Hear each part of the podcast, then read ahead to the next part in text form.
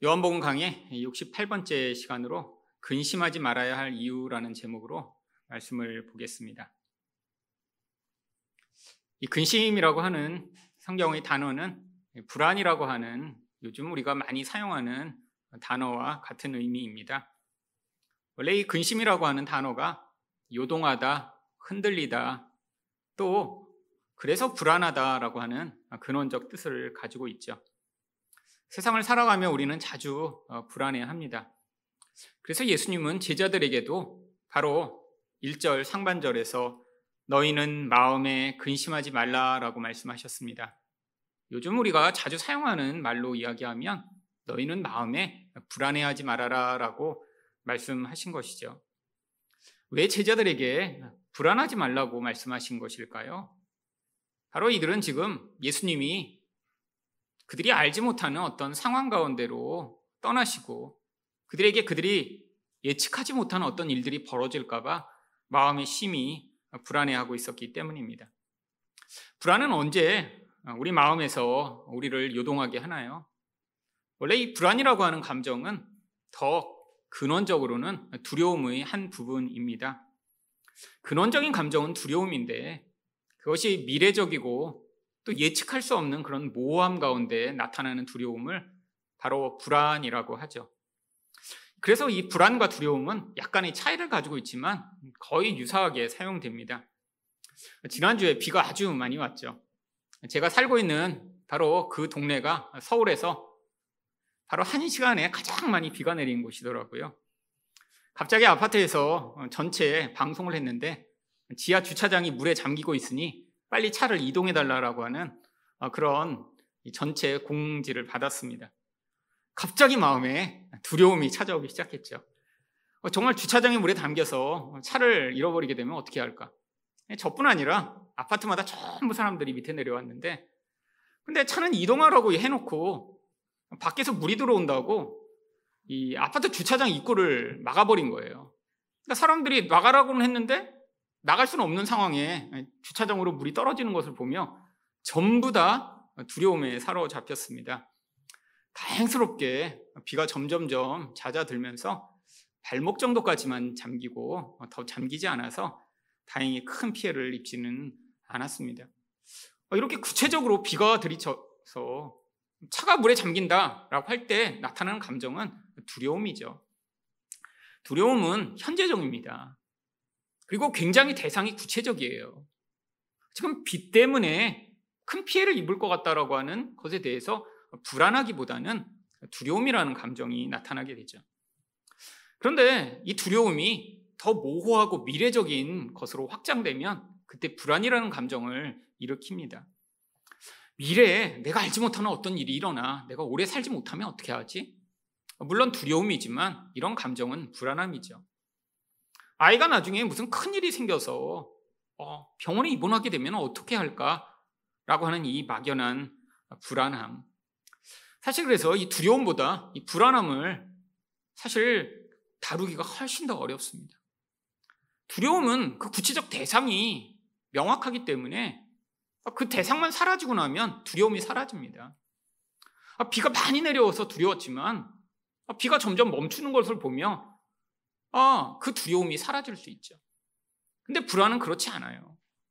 불안은 알지 못하는 것에 대한 그 미지의 미래적인 두려움이기 때문에 그 불안을 없애는 건 아주 어렵습니다.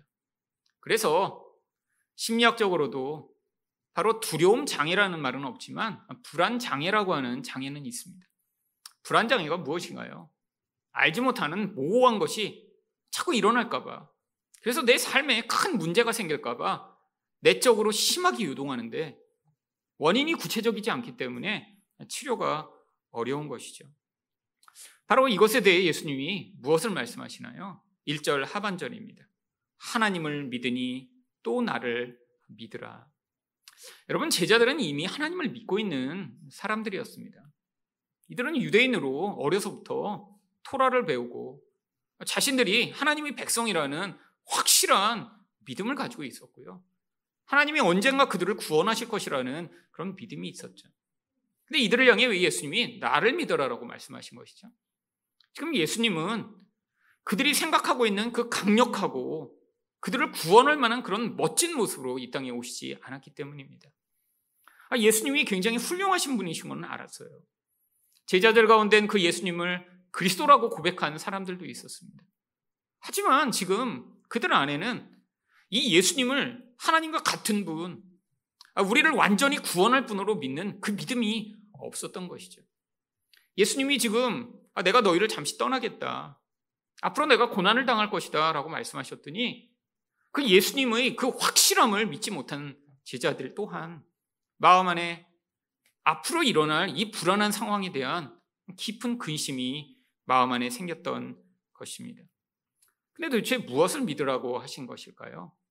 바로 오늘 말씀을 통해 우리가 근심하지 말아야 할 이유가 무엇인가 살펴보고자 하는데요.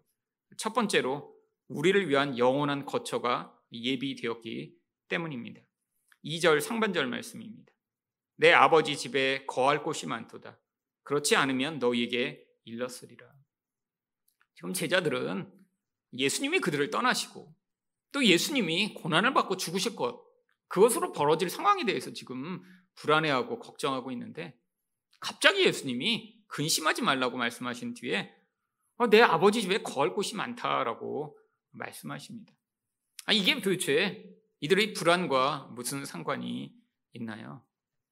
바로 이것이 인간의 가장 근원적 두려움의 근거이기 때문이죠.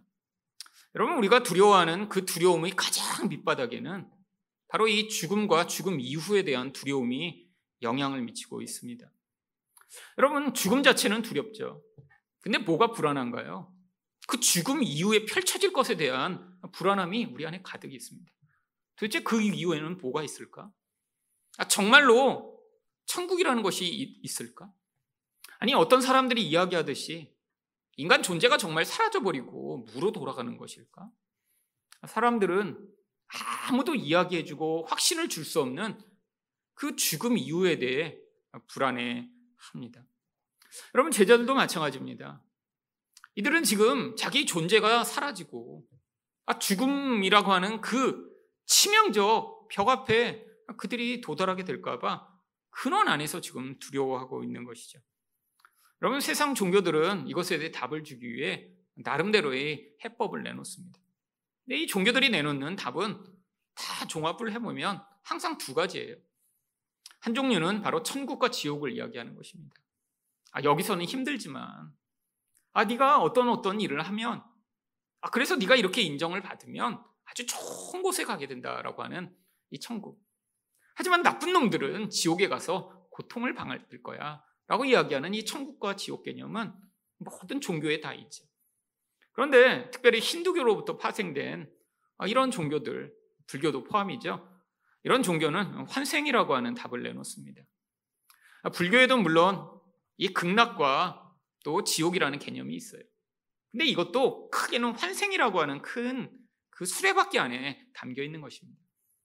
이 두 가지만 있는 것이 아니라 최고로 잘한 사람은 극락에 가고 제일 나쁜 놈은 지옥에 가지만 그 중간 단계에는 바로 어떤 사람은 곤충으로, 어떤 사람은 짐승으로, 어떤 사람은 사람으로 환생하는 이 환생의 수레바퀴 가운데 바로 극락과 지옥이 존재하는 것이죠.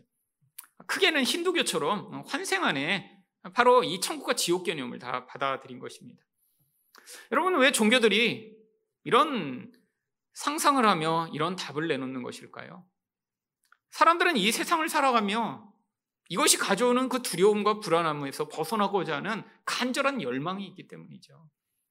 여러분이 이 세상을 살며 누구라도 이 죽음에 대해 두려워하지 않는 사람이 있나요? 바로 이 죽음이 가져오는 공포가 많은 사람들을 바로 이 세상에서 불안에서 벗어나지 못하게 만듭니다.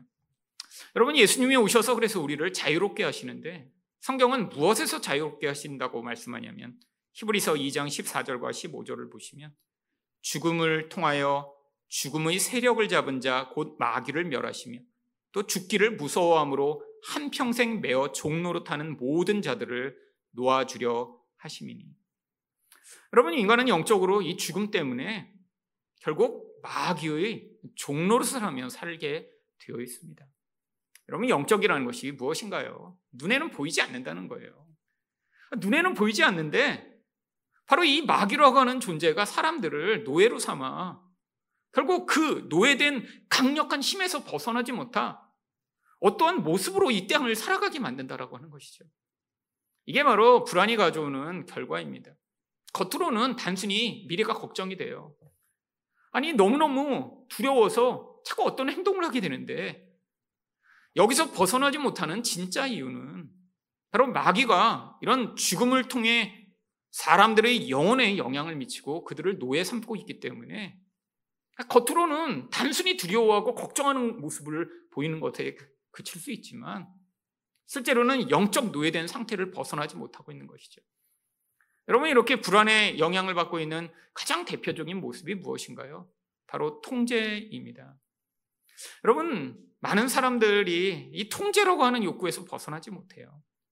무엇을 통제하려고 하나요? 사실 자기가 가장 불안한 영역을 통제하려고 합니다. 자기 자녀에 대한 이런 미래가 불안한 부모는 어떻게 하나요? 이 자녀를 엄청나게 통제합니다. 이것도 하지 마라, 저기도 가지 마라, 이것도 먹지 마라. 제가 어려서 사귀었던 친한 친구가 한 명 있습니다. 근데 그 친구랑 이제 친해져서 같이 이제 놀려고 저는 어려서부터 자전거를 좋아해서 같이 자전거 좀 타자고 그랬어요. 근데 자전거 탈 줄 안 돼요. 자전거도 있대요. 그래 그러면 같이 주일날 이렇게 일요일에 오후에 같이 자전거 좀 탈래 그랬더니 자기는 한 번도 집 마당 밖에서 자전거를 타본 적이 없다는 거예요. 제가 중학생이었는데. 그래서 아니, 그럼 어떻게 자전거를 배웠냐 그랬더니 마당이 큰 집이었어요. 옛날에 이제 집이라. 그래서 엄마가 거기서만 타라고 그래서 거기서 탔지 대문 밖으로 자전거를 가지고 나가본 적이 없대요. 그래서 저로서는 너무 충격적인 얘기라. 아니 자전거를 밖에서 타려고 자전거를 타지 어떻게 집안에서 타려고 자전거를 사주셨냐 그랬더니 자기가 너무 자전거를 타고 싶다 그러니까 자전거를 사주셨는데 밖에 나가면 위험하다고 절대로 못 나가게 하셨다는 거예요. 여러분 엄마의 두려움, 이 불안함이 아니 모든 아이들이 다 밖에서 자전거 타고 노는데 한 번도 못 나가게 하는 이런 통제로 발휘되는 거죠. 여러분 많은 부모들이 그렇습니다. 사실은 통제가 강하면 강할수록 사실 그 근원을 보면 과도한 두려움이 아, 실제로 어떤 일이 벌어지지 않는데도 막연하게 무슨 일이 벌어질까봐 아무 일도 못하게 만드는 그런 통제로 나타나죠. 여러분, 근데 문제가 무엇인가요? 여러분, 통제가 인간은 불가능하다는 것이죠. 여러분, 사람을 통제하려고 하면 무슨 문제가 발생하나요? 결국 그 자녀가, 그 사람이 언젠가는 그 통제를 벗어나 모든 것이 무질서와 고통 가운데 빠지게 되는 영향력으로 나타나게 됩니다. 여러분, 사람들에게서 또 무엇을 통제하려고 하냐요? 환경을 통제하려고 하죠. 돈을 통제하려고 하죠. 내가 계획하고 내가 생각하는 대로 내 미래를 이렇게 하면 통제가 되겠지.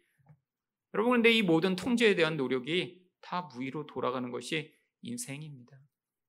여러분, 인생이라는 게, 여러분, 아무것도 미래를 우리는 예측할 수 없습니다.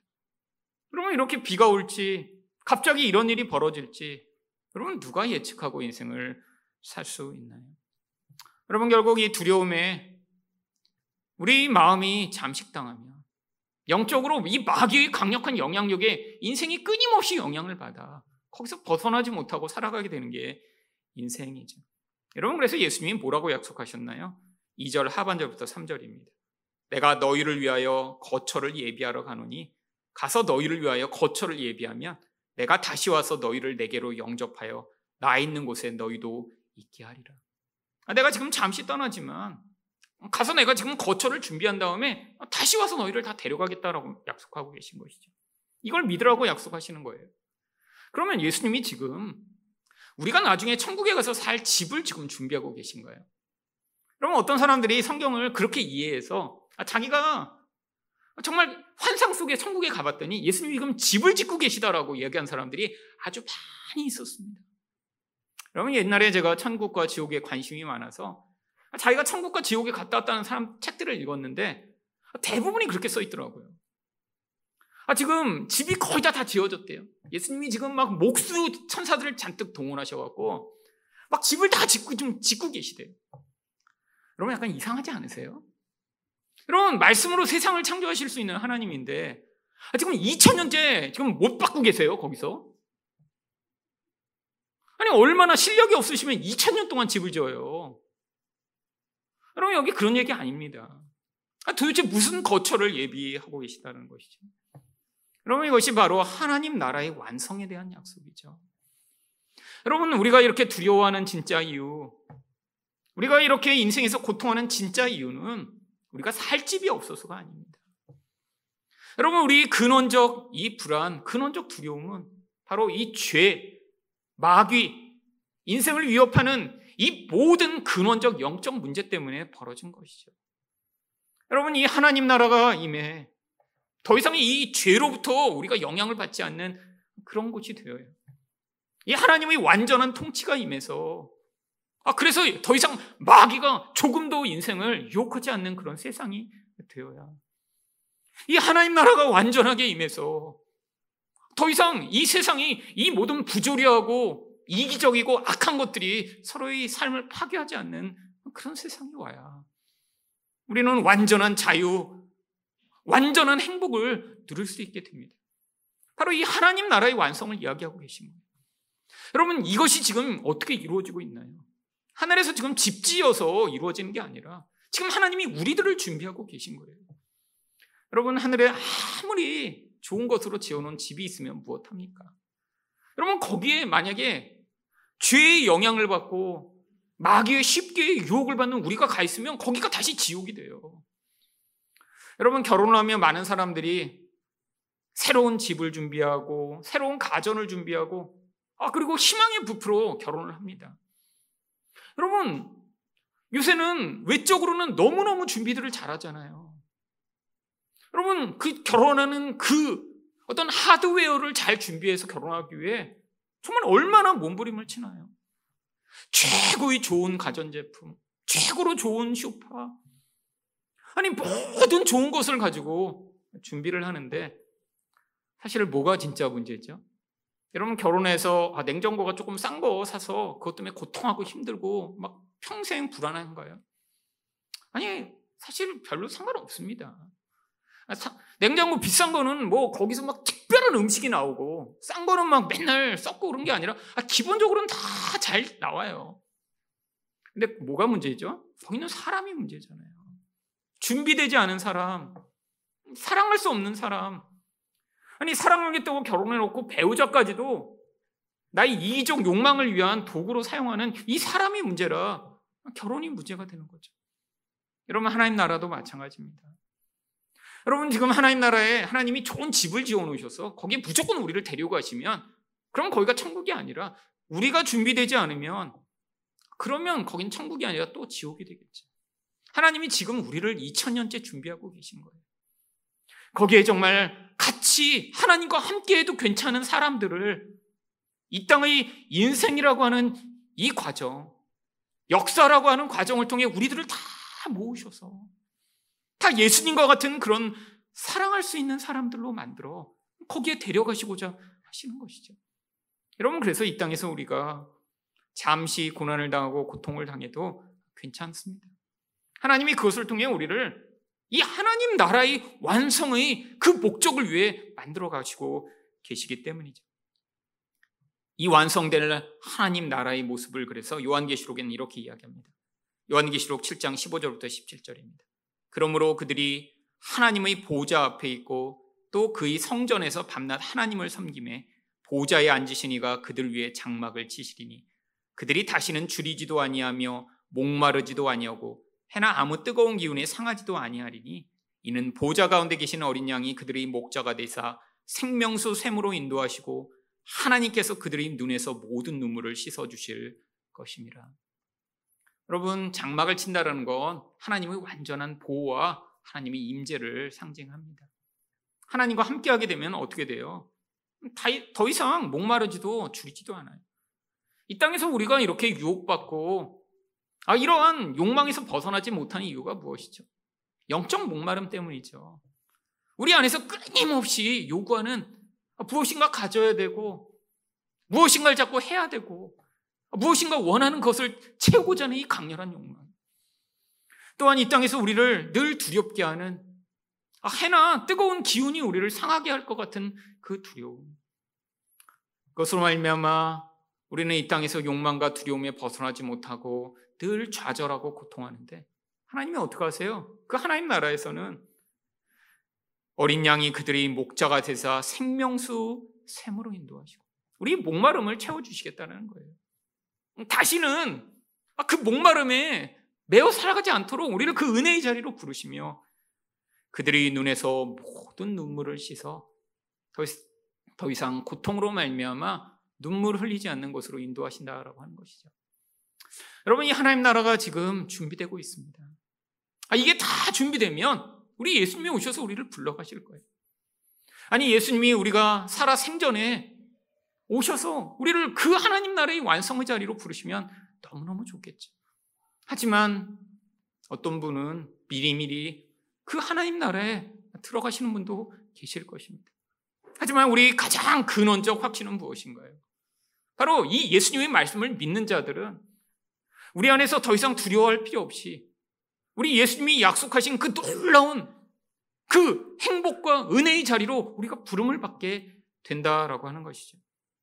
여러분 이것을 믿는 것과 믿지 않는 것은 인생에서 아주 큰 차이를 가져옵니다. 이번 주에도 저희 노예의 어떤 목사님이 돌아가셔서 장례식장에 제가 갔습니다. 두 달 전에도 모임에서 뵀던 분인데 갑자기 카톡이 왔어요. 아무개 목사님 위독 기도 바랍니다. 그러더니 한 시간도 되기 전에 돌아가셨습니다. 그렇게 카톡이 온 거예요. 가서 장례식장에서 조문을 하고 사모님이 계시길래 아, 그렇게 어떻게 갑자기 돌아가셨냐고 그랬더니 사모님이 아, 원래 젊어서부터 몸이 좀 안 좋으셨대요. 원래 담낭에 자꾸 돌이 생기셔서 이 담낭에 결석이 생기니까 막 갑자기 막 떼굴떼굴 굴르고 그러면 그때마다 이제 병원에 가셨는데 이 문제가 이 담낭에서 돌을 자꾸 빼내는 이 시술을 받다가 이 담낭이 이제 망가져 버린 거예요.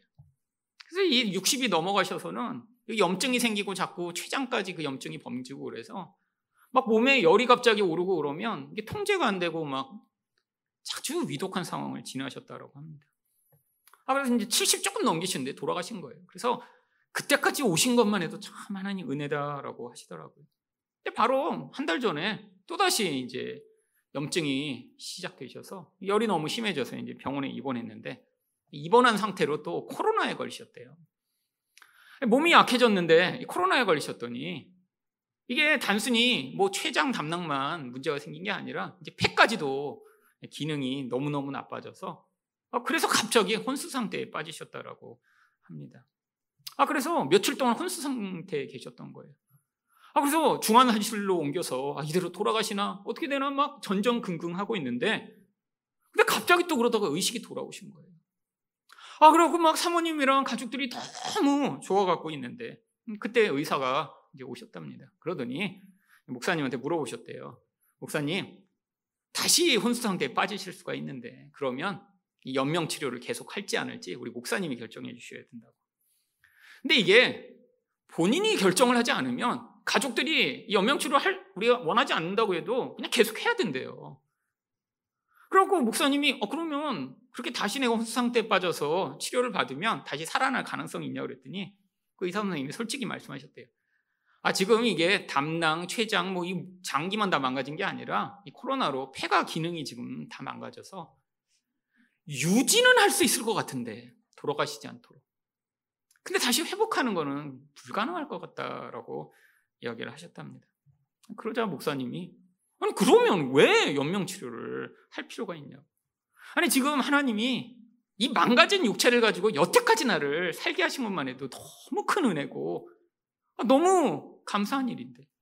아, 지금 하나님이 나를 빨리 오라고 부르고 계신데, 아, 여기서 지금 내가 다시 깨어난 것만 해도 지금 너무 억울한데, 하나님 나를 빨리 부르고 계신데 지금 나를 연명 치료를 더 한다는 거, 아, 그건 절대 안 될 일이라고. 절대 내가 다시 혼수 상태에 빠지면 그냥 요 상태 그대로 아무 일도 하지 말고 놔두다가 내가 하나님을 빨리 만날 수 있도록 해달라라고 말씀하셨다고 해요. 아, 그리고 언제 혼수 상태에 빠질지 모르니까 가족들을 불러 한 명 한명 기도해 주셨다고 합니다. 아, 그리고 본인이 하셨던 교회가 있으니까 교회 주소록을 가져와서 성도 이름을 하나하나 다 부르며 기도를 하셨다고 그래요. 이틀 동안 그렇게 깨 있어서 가족들은 아 이러면서 또 다시 살아나시나? 그런데 이틀 만에 다시 혼수 상태에 빠지셔서 아 무슨 주사도 안 놓고 산소호흡기도 끼지 않았더니 한 시간도 되지 않아 돌아가셨다라고 하죠. 제가 그 말씀을 듣는데 참 눈물이 나더라고요. 우리 목사님이 정말 그 마지막 죽음 앞에서 아 정말 자기가 아, 하나님이 나를 다시 살려주셨구나. 그래서 마지막 아 내가 내 가족들 축복기도 하고 아 우리 성도들 축복기도 하고 아 그러고 갈 수 있도록 살려주셨구나. 그래서 감사해서 막 기도하는데 사실 사모님이 한 명 한 명 기도할 때마다 옆에서 아멘을 하셔야 되는데 아멘을 안 했더니 목사님이 왜 아멘을 안 하냐고. 그래서 사모님이 아, 당신 곧 이렇게 죽게 생겼는데 내가 아멘이 나오냐고 그랬더니 아니, 내 지금 그냥 죽을 뻔 했는데 이렇게 기도하고 죽을 수 있도록 하나님이 은혜를 주셨는데 왜 아멘을 하냐고. 이렇게 감사한 일인데 빨리 아멘 하라고. 그래갖고 한 명 한 명 기도할 때마다 사모님이 아멘 하면 그 다음 기도하시고 기도하시고 그렇게 이틀 동안 기도하시다가 가셨다는 거예요. 같이 그 이야기를 듣던 목사님들이 다 감동을 받으셨습니다. 아, 이게 정말 하나님 나라를 사모하는 분의 마음이구나. 여러분, 이게 정말 예수님의 약속을 믿는 자의 태도죠. 여러분, 정말 하나님 나라를 믿고 계신가요? 우리 예수님이 약속하신 이 약속을 믿고 계신가요? 아니, 우리 하나님이 언젠가 우리를 다 부르실 것입니다. 언젠가 다 그 나라에 가서 거기서 우리 영원히 함께 더 이상 눈물도 흘리지 않고 고통하지 않는 곳에 가게 될 거예요.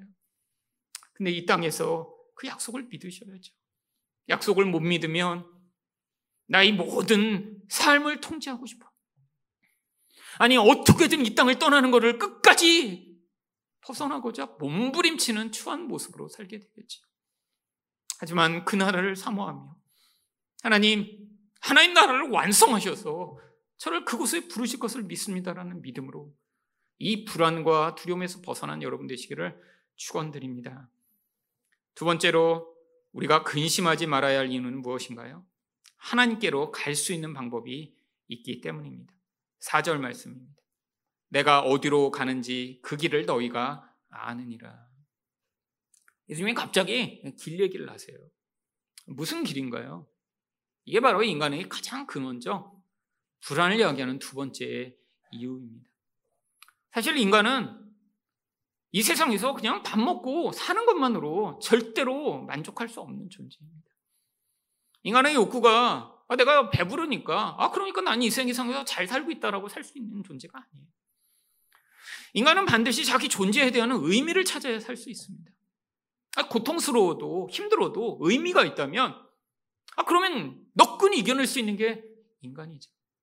여러분 똑같이 군대에 갔는데 여러분 가서 억지로 의무 복무하기 위해 간 군인과 아니 내가 여기서 특전사가 돼서 정말 이 나라와 내 미래를 이 군대를 통해 이루고 싶다라고 하는 마음을 가진 사람과는 전혀 다른 태도를 보이죠. 여러분 누가 더 힘들까요? 사실은 육체적으로는 이 특전사의 훈련은 엄청나게 힘들 것입니다. 아, 제가 예전에 대학교에 가르칠 때 야간반에 이 특전사 어, 우리 군인들이 와서 야간 수업을 받은 적이 있습니다. 제가 직접 그 특수부대에 거기에 들어가서 거기는 이제 교실에서 가르쳤는데 되게 신기한 장면을 목격했어요.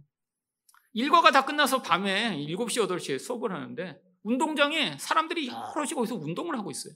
근데 뭐 달리기 정도가 아니라 정말 사람 키만한 타이어를 거기서 굴리면서 막 왔다 갔다 하고 있고 높이 매달린 막 끈에 오르락내리락 하고 있고 그래서 저는 벌 받는 줄 알았어요.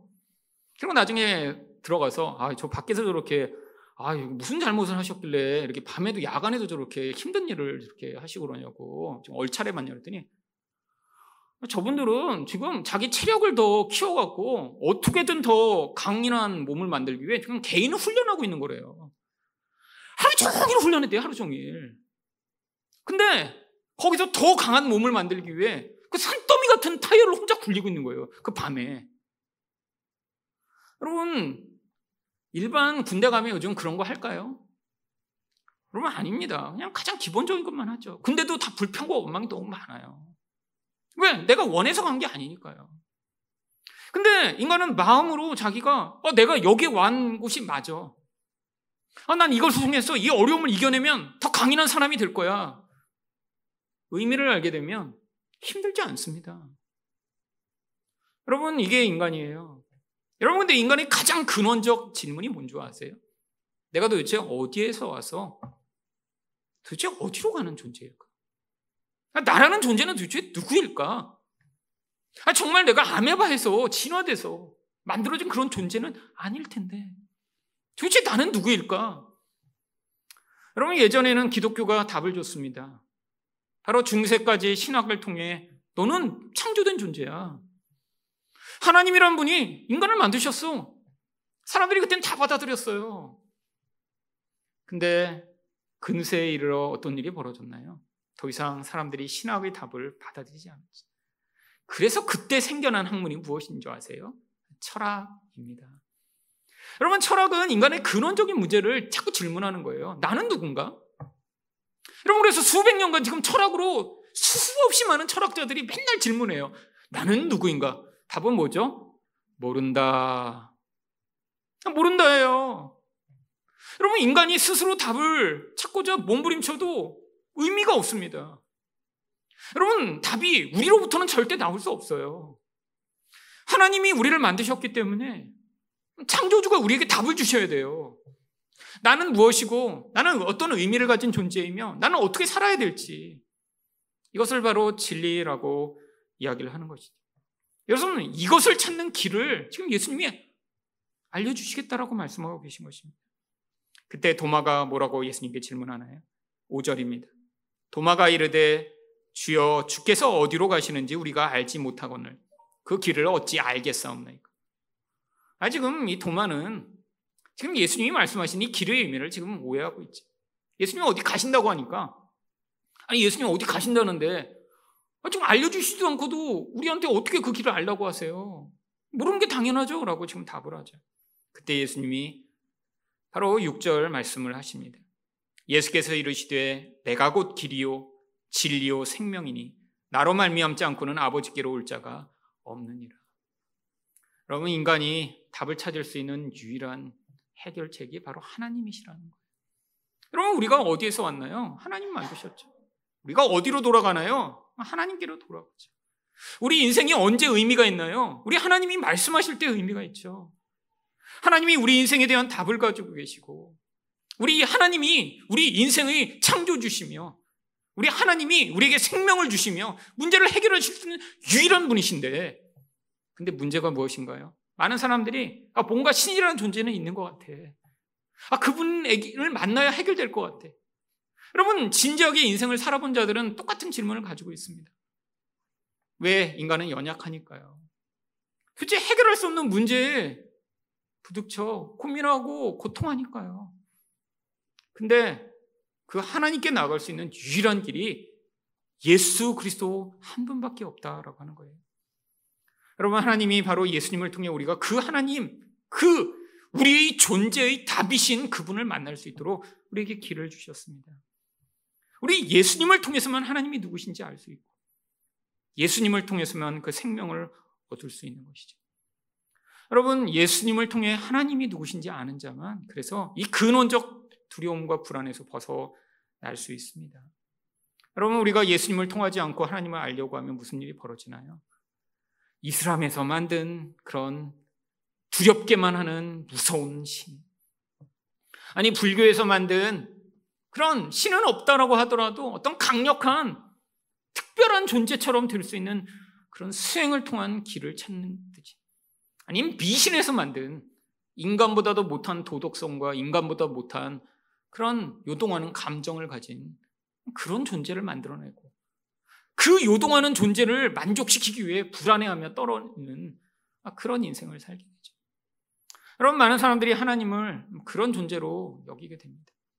여러분, 교회를 다니고 예수를 믿지만 진짜 그 하나님을 우리가 어떻게 알 수 있나요? 바로 예수님을 통해서만 알 수 있는 거예요. 여러분 그래서 창세기부터 계시록까지 바로 어떻게 예수님을 통해 하나님이 누구신가를 우리에게 가르치시고자 했는데 아 그래서 그 예수가 누구시고 우리가 어떻게 믿는 것이 예수님을 믿는 것이며 도대체 하나님이 어떠신 분이신가에 우리가 관심을 기울일 때 바로 그 예수님을 통해 진짜 하나님, 우리를 온전히 사랑하시고, 우리를 바로 온전한 그 해답의 길로 인도하시는 분을 만날 수 있는 것이죠. 그래서 7절에서 예수님이 뭐라고 마무리를 하시나요? 너희가 나를 알았더라면 내 아버지도 알았으리로다. 이제부터는 너희가 그를 알았고 또 보았느니라. 여러분, 왜 이 말씀을 하시죠? 제자들은 지금 예수님과 3년을 같이 하며 말씀을 듣고 그가 행하신 일을 보고도 예수님이 하나님이시라는 지금 확신이 없어요. 그러니까 가론 유다 같은 놈이 나온 거예요. 3년을 먹고 잤는데, 야, 이건 뭐 그렇게 능력도 가끔씩 행하는 것 같고, 뭐 기적도 보이는 것 같지만, 아니, 이렇게 하나님이 무력해. 하나님이 이렇게 힘이 없는 것 같지? 아니, 하나님이 좀 더 멋진 카리스마가 있어야 되는데, 뭐, 이 정도로 왜 부족하지? 아니, 하나님이면 좀 더 내가 생각하는 더 강력한 멋있는 모습을 보여야 되는데, 어, 왜 그렇지? 여러분, 지금도 동일한 일이 벌어집니다. 아, 우리가 생각하는 하나님은 조금 더 강력하고 멋있게 인생 가운데 개입하셔야 되는 거 아닌가요? 예수 믿는 사람이 병에 걸리면 하나님이 이렇게 능력이 많으면 당장 구원해 주시고 아, 문제가 있으면 당장 해결해 주셔야 되는 것 아닌가요? 여러분 그렇지 않습니다. 이 전체가 다 하나님 나라가 예비되는 과정 때문이죠. 왜? 하나님 나라의 가장 중요한 것이 무엇인가요?